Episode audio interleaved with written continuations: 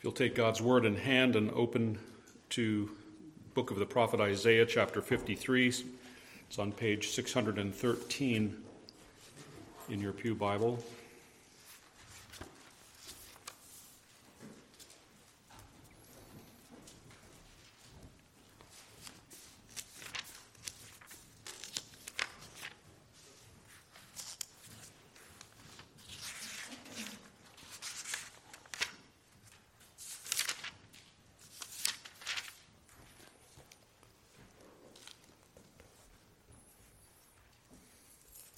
This is the Word of God. Who has believed what he has heard from us? To whom has the arm of the Lord been revealed? For he grew up before him like a young plant, and like a root out of dry ground. He had no form or majesty that we should look at him, and no beauty that we should desire him. He was despised and rejected by men, a man of sorrows and acquainted with grief. And as one from whom men hide their faces, he was despised, and we esteemed him not.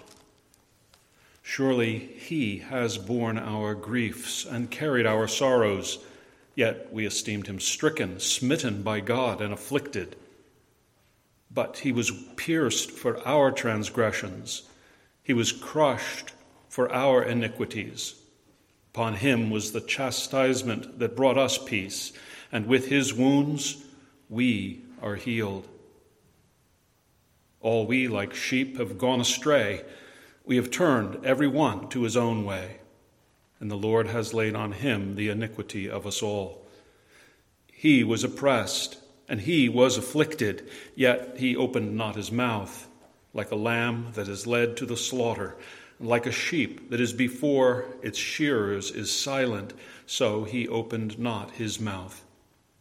By oppression and judgment he was taken away, and for his generation, who considered that he was cut off out of the land of the living, stricken for the transgression of my people. They made his grave with the wicked and with a rich man in his death, although he had done no violence and there was no deceit in his mouth. Yet it was the will of the Lord to crush him. He has put him to grief. When his soul makes an offering for guilt, he shall see his offering, he shall prolong his days. The will of the Lord will prosper in his hand. Out of the anguish of his soul he shall see and be satisfied. By his knowledge shall the righteous one, my servant, make many to be accounted righteous, and he shall bear their iniquities. Therefore I will divide him a portion with the many, and he shall divide the spoil with the strong, because he poured out his soul to death and was numbered with the transgressors. Yet he bore the sin of many and makes intercession for the transgressors. If you'll turn to the New Testament, book of the Gospel of John, chapter 10, page 896 in the Pew Bible.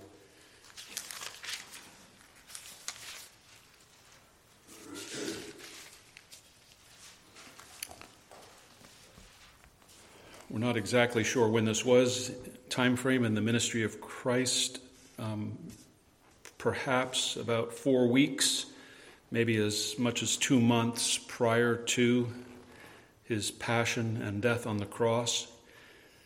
He's offering these words to his disciples. John chapter 10.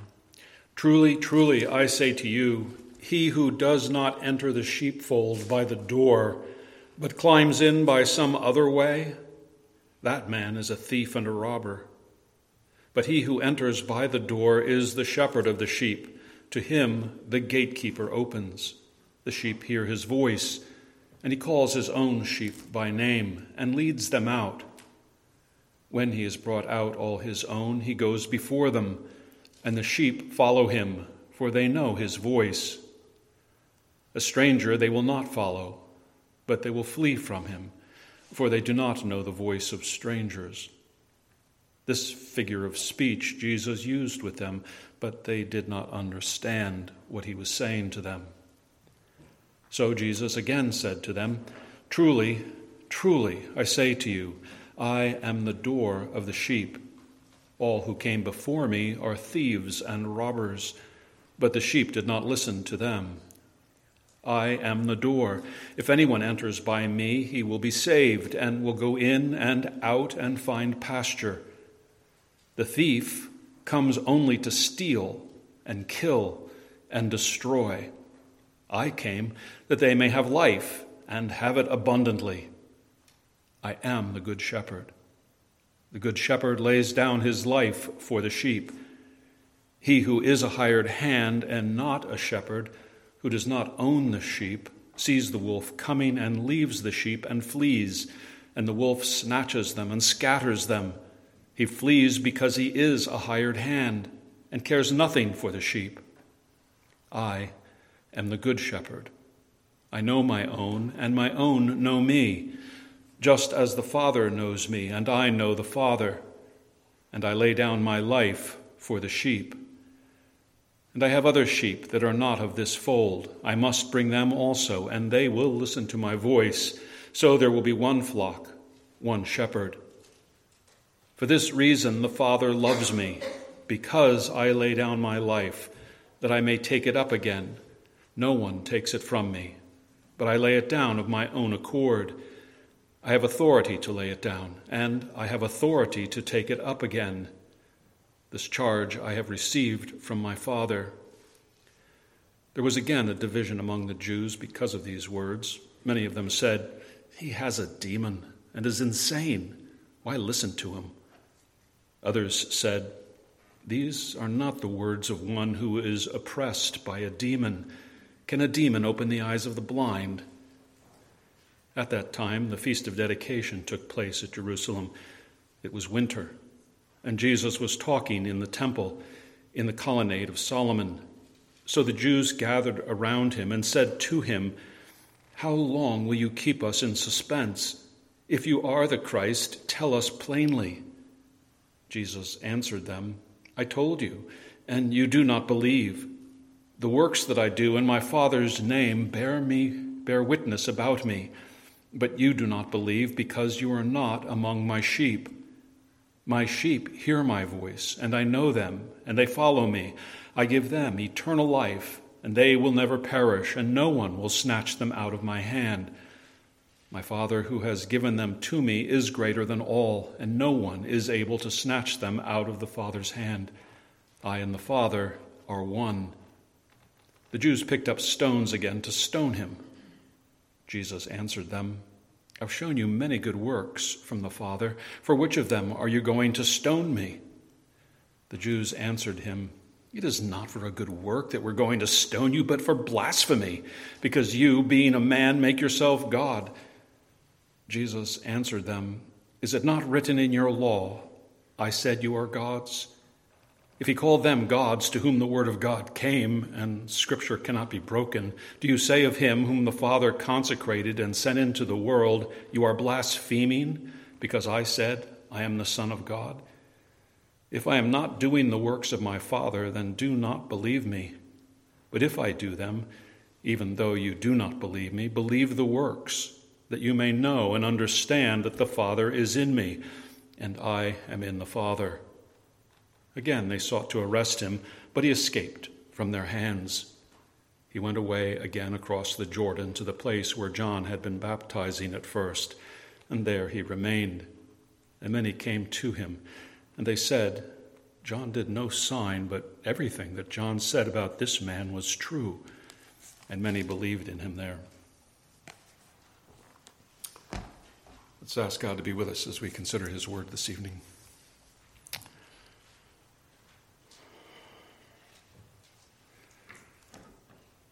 Father, we are humbled when we consider how little we understand uh, concerning uh, your will and your ways, your power, your glory, your majesty, your love. When we consider how easily we're distracted um, by the needs and interests of this life, how easily we're led astray by temptation, how easily influenced by the behavior of unbelievers around us, how easily tempted. Uh, we're humbled. We renew our thanks to you for such a great Savior and pray that the strength of His life and love uh, would animate our love to you. Pray that the, the Holy Spirit would be with us this evening and every day, helping us to grow in grace and godliness by enabling us to better understand your word and experience the power of it. We ask your blessing upon it now in our Savior's name. Amen. Two passages we read this evening are uh, two very familiar passages. Uh, they concern the person and work of the Savior redeeming his people. Um, subject of our consideration of John 10 this evening is verse 17 and 18. And the three points that we'll draw from this are that the Lord Jesus was on a deadly mission that involved the laying down of his life, that the Son of God did it voluntarily, but under obligation to the love of his Father and the love of his people. And thirdly, the mystery and power of Jesus' love for his people. Jesus said to his disciples on this evening, Therefore, my Father loves me, because I lay down my life that I may take it again. No one lays it from me, no one takes it from me, but I lay it down of myself. I have power to lay it down, and I have power to take it again. This command I have received from my Father. So much error has crept into uh, the church's understanding of the person and work of the Savior by a failure to hearken unto the mystery that our Lord Jesus Christ sets before us here. And we don't have to understand how it all works, but that he sets these words before his disciple and before us is crucial to our understanding who he was, how his life was lived, how he died, why he died, and how he rose from the dead. In four weeks, we'll be celebrating his resurrection on Easter. And Russell has very helpfully been working through the Gospel of Luke and looking up to uh, our Lord Jesus turning to Jerusalem, turning to the cross, setting his face uh, on that. very appropriate because our Lord Jesus' primary mission coming into the world as the Son of God, becoming man, was to save his people from their sins. He reminds those who are listening to him on this occasion and us that while the Father loved him in all respects, every aspect of his person, his relationship to the Father, he had a special love for the Lord Jesus because of his willingness to lay down his life for God's people. My Father loves me, Jesus said, because I lay down my life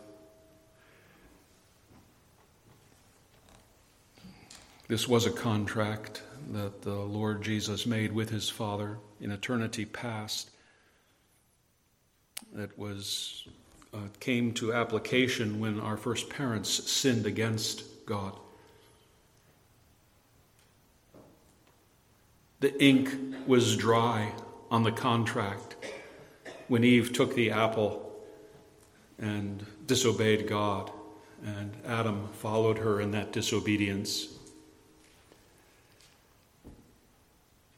This was part of God's plan to reveal His glory, His love. No guilt passes to God because of man's sin. That was entirely on Him.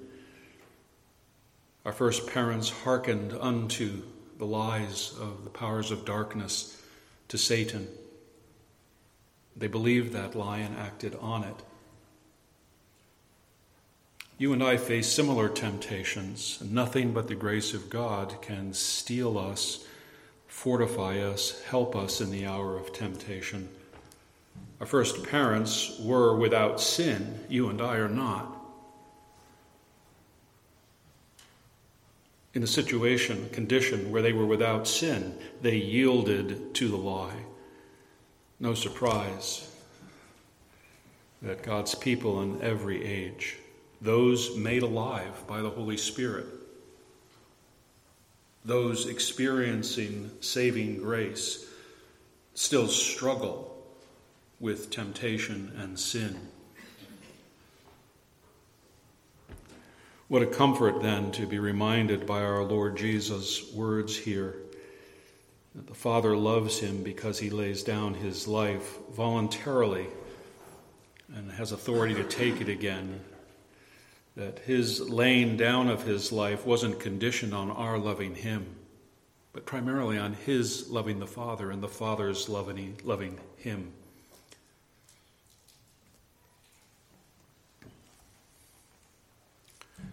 This truth uh, was the wonder of angels and the disarming of demons. Nothing uh, astounds, I think, the angelic world more than the love which God the Father has for his Son as it's mirrored in his love for those the Father gave him. It confounds understanding that Almighty God, self sufficient, self satisfied, content in Himself, would take upon Himself such a cost, such a display of affection.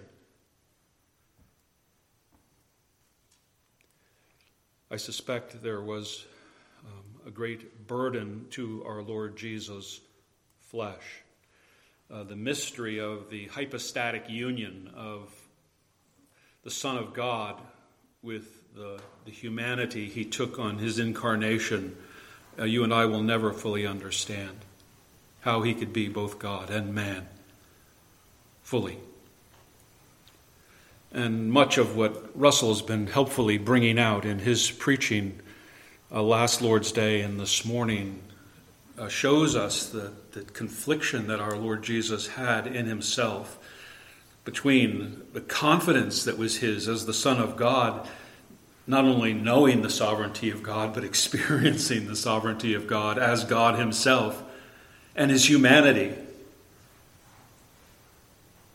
God doesn't need to eat, but when our Lord Jesus didn't eat, he got hungry.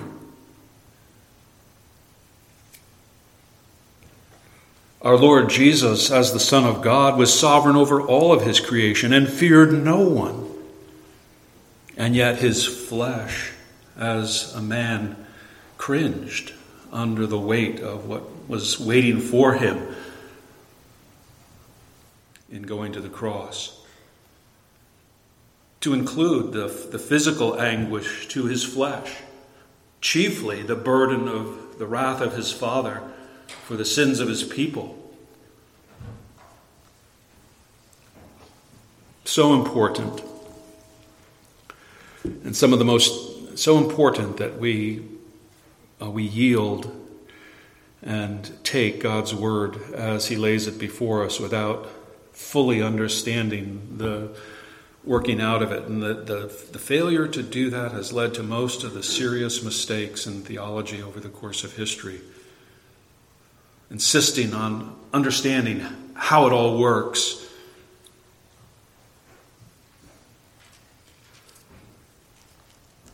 We can mark it down here that the, the Father and the Son have a very special relationship that's eternal. And the special aspect of the Father's love for the Son, uh, who became man, and his willingness to lay down his life That willingness put Christ on a deadly course that resulted in his death and the crushing weight of the Father's wrath against the sins of his people. That was the first point. The second is that he did this voluntarily. No one takes it from me, Jesus said. I lay it down of myself. I have authority or power to lay it down, and I have a power and authority to take it again. This command I've received from my Father. The Lord Jesus was constrained by his love of the Father. This put him under obligation to the Father. But he did so voluntarily, and that's such a beautiful picture of what true love is. We offer ourselves in partial ways, in limited ways, to care for one another, those who are dear to us. We do it imperfectly. Professing that love obligates us to do it for them. And there is no greater betrayal in the horizontal human relationship that's shared between human beings than the betrayal of love. For an individual to nurture confidence in my love for them, for him, for her, and then not to fulfill that love, not to act on it, to betray them with hurt, with harm, gives great offense. We expect our enemies, we expect those who are not our friends, we don't expect much from them, though we may receive it. But for those who profess to love us, we, especially that we trust to love us, we expect great things, remarkable things, sacrifices, service, help. It should be a wonderful comfort, source of comfort to us that the deadly mission that the Lord Jesus took upon himself to reconcile God's people to him was undertaken voluntarily, constrained by his love of the Father, but taken on voluntarily. He loved those that the Father gave him. The Father loved them, and because he loved them, he, they, he gave them to his Son. His son received them, and because he loved the Father, he agreed to be and do everything necessary to bring the two together forever.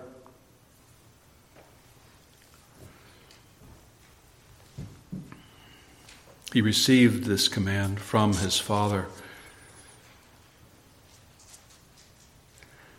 It was Abraham's great confidence that the covenant God made with him would be fulfilled not because Abraham was a godly man, but because God was holy and just. The same is true for Moses, the same is true for David. Men whom the scriptures are very careful to point out were sinful men. It wasn't because of their godliness. It wasn't because of their ability to always get it right that God's promises to them were maintained. It's because God was holy and just and good.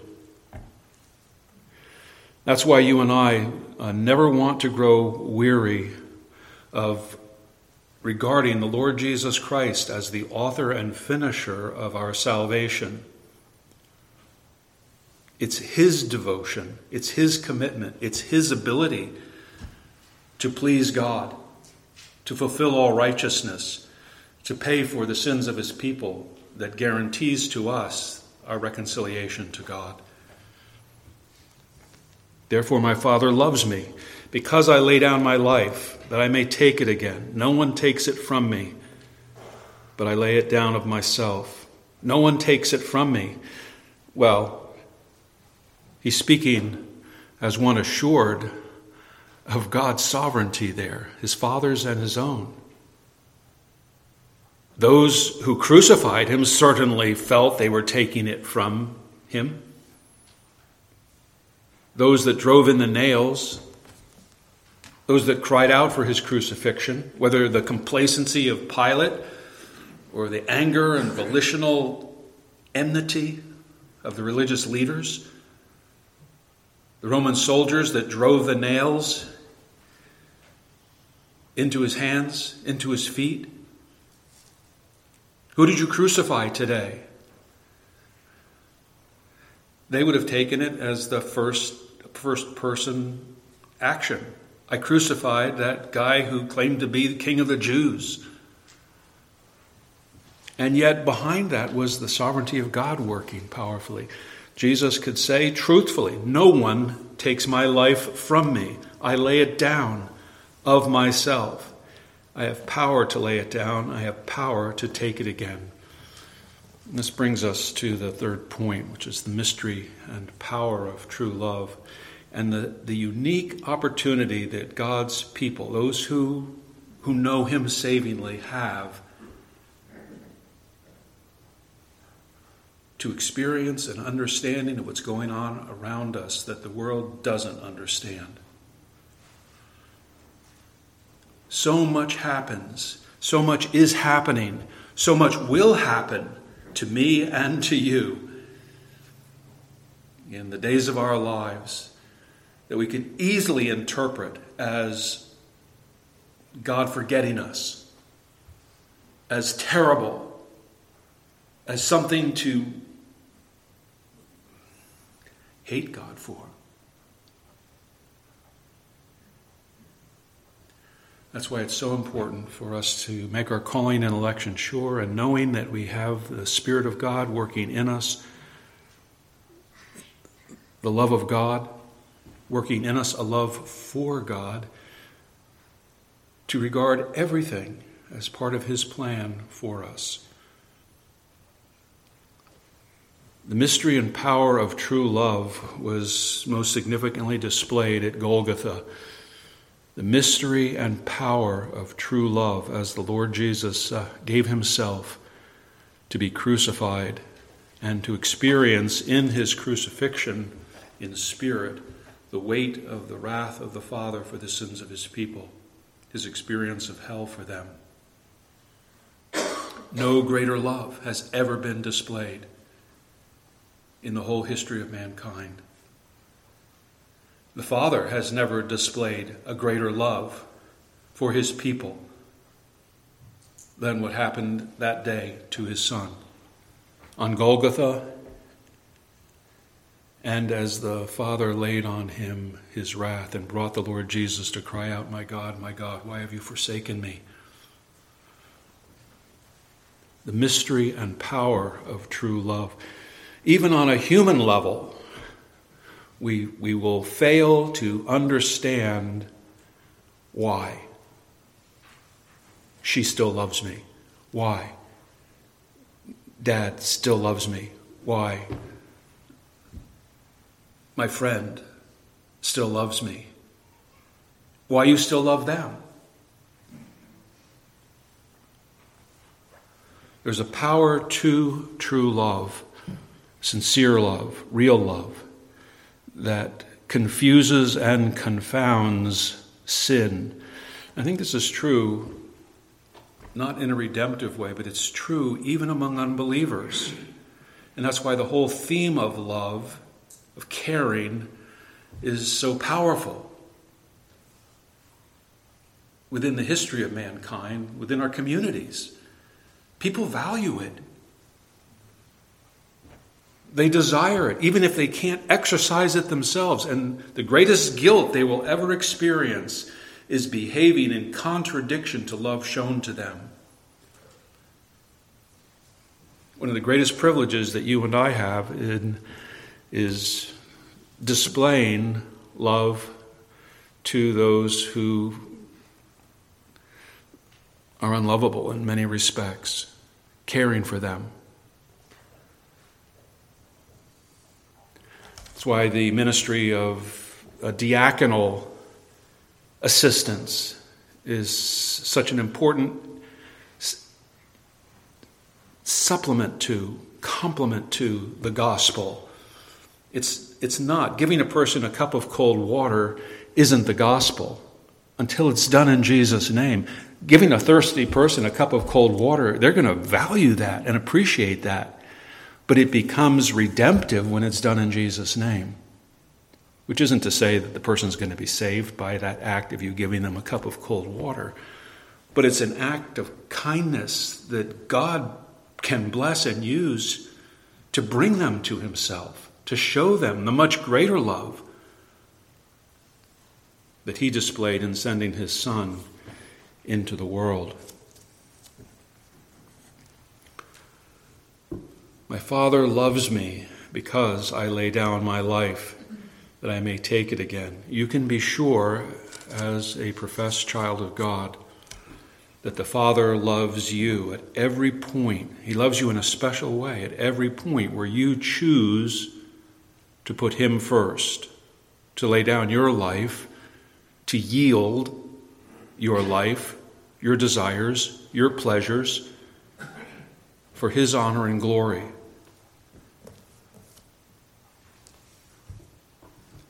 different for us, but very similar.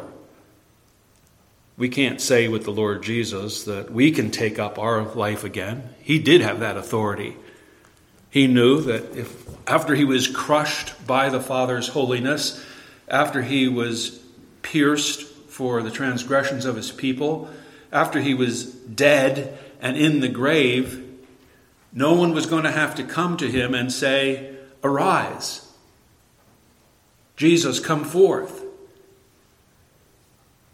He had that authority given to himself to do that, to get up, to arise, to lay aside his the shroud that he'd been wrapped in.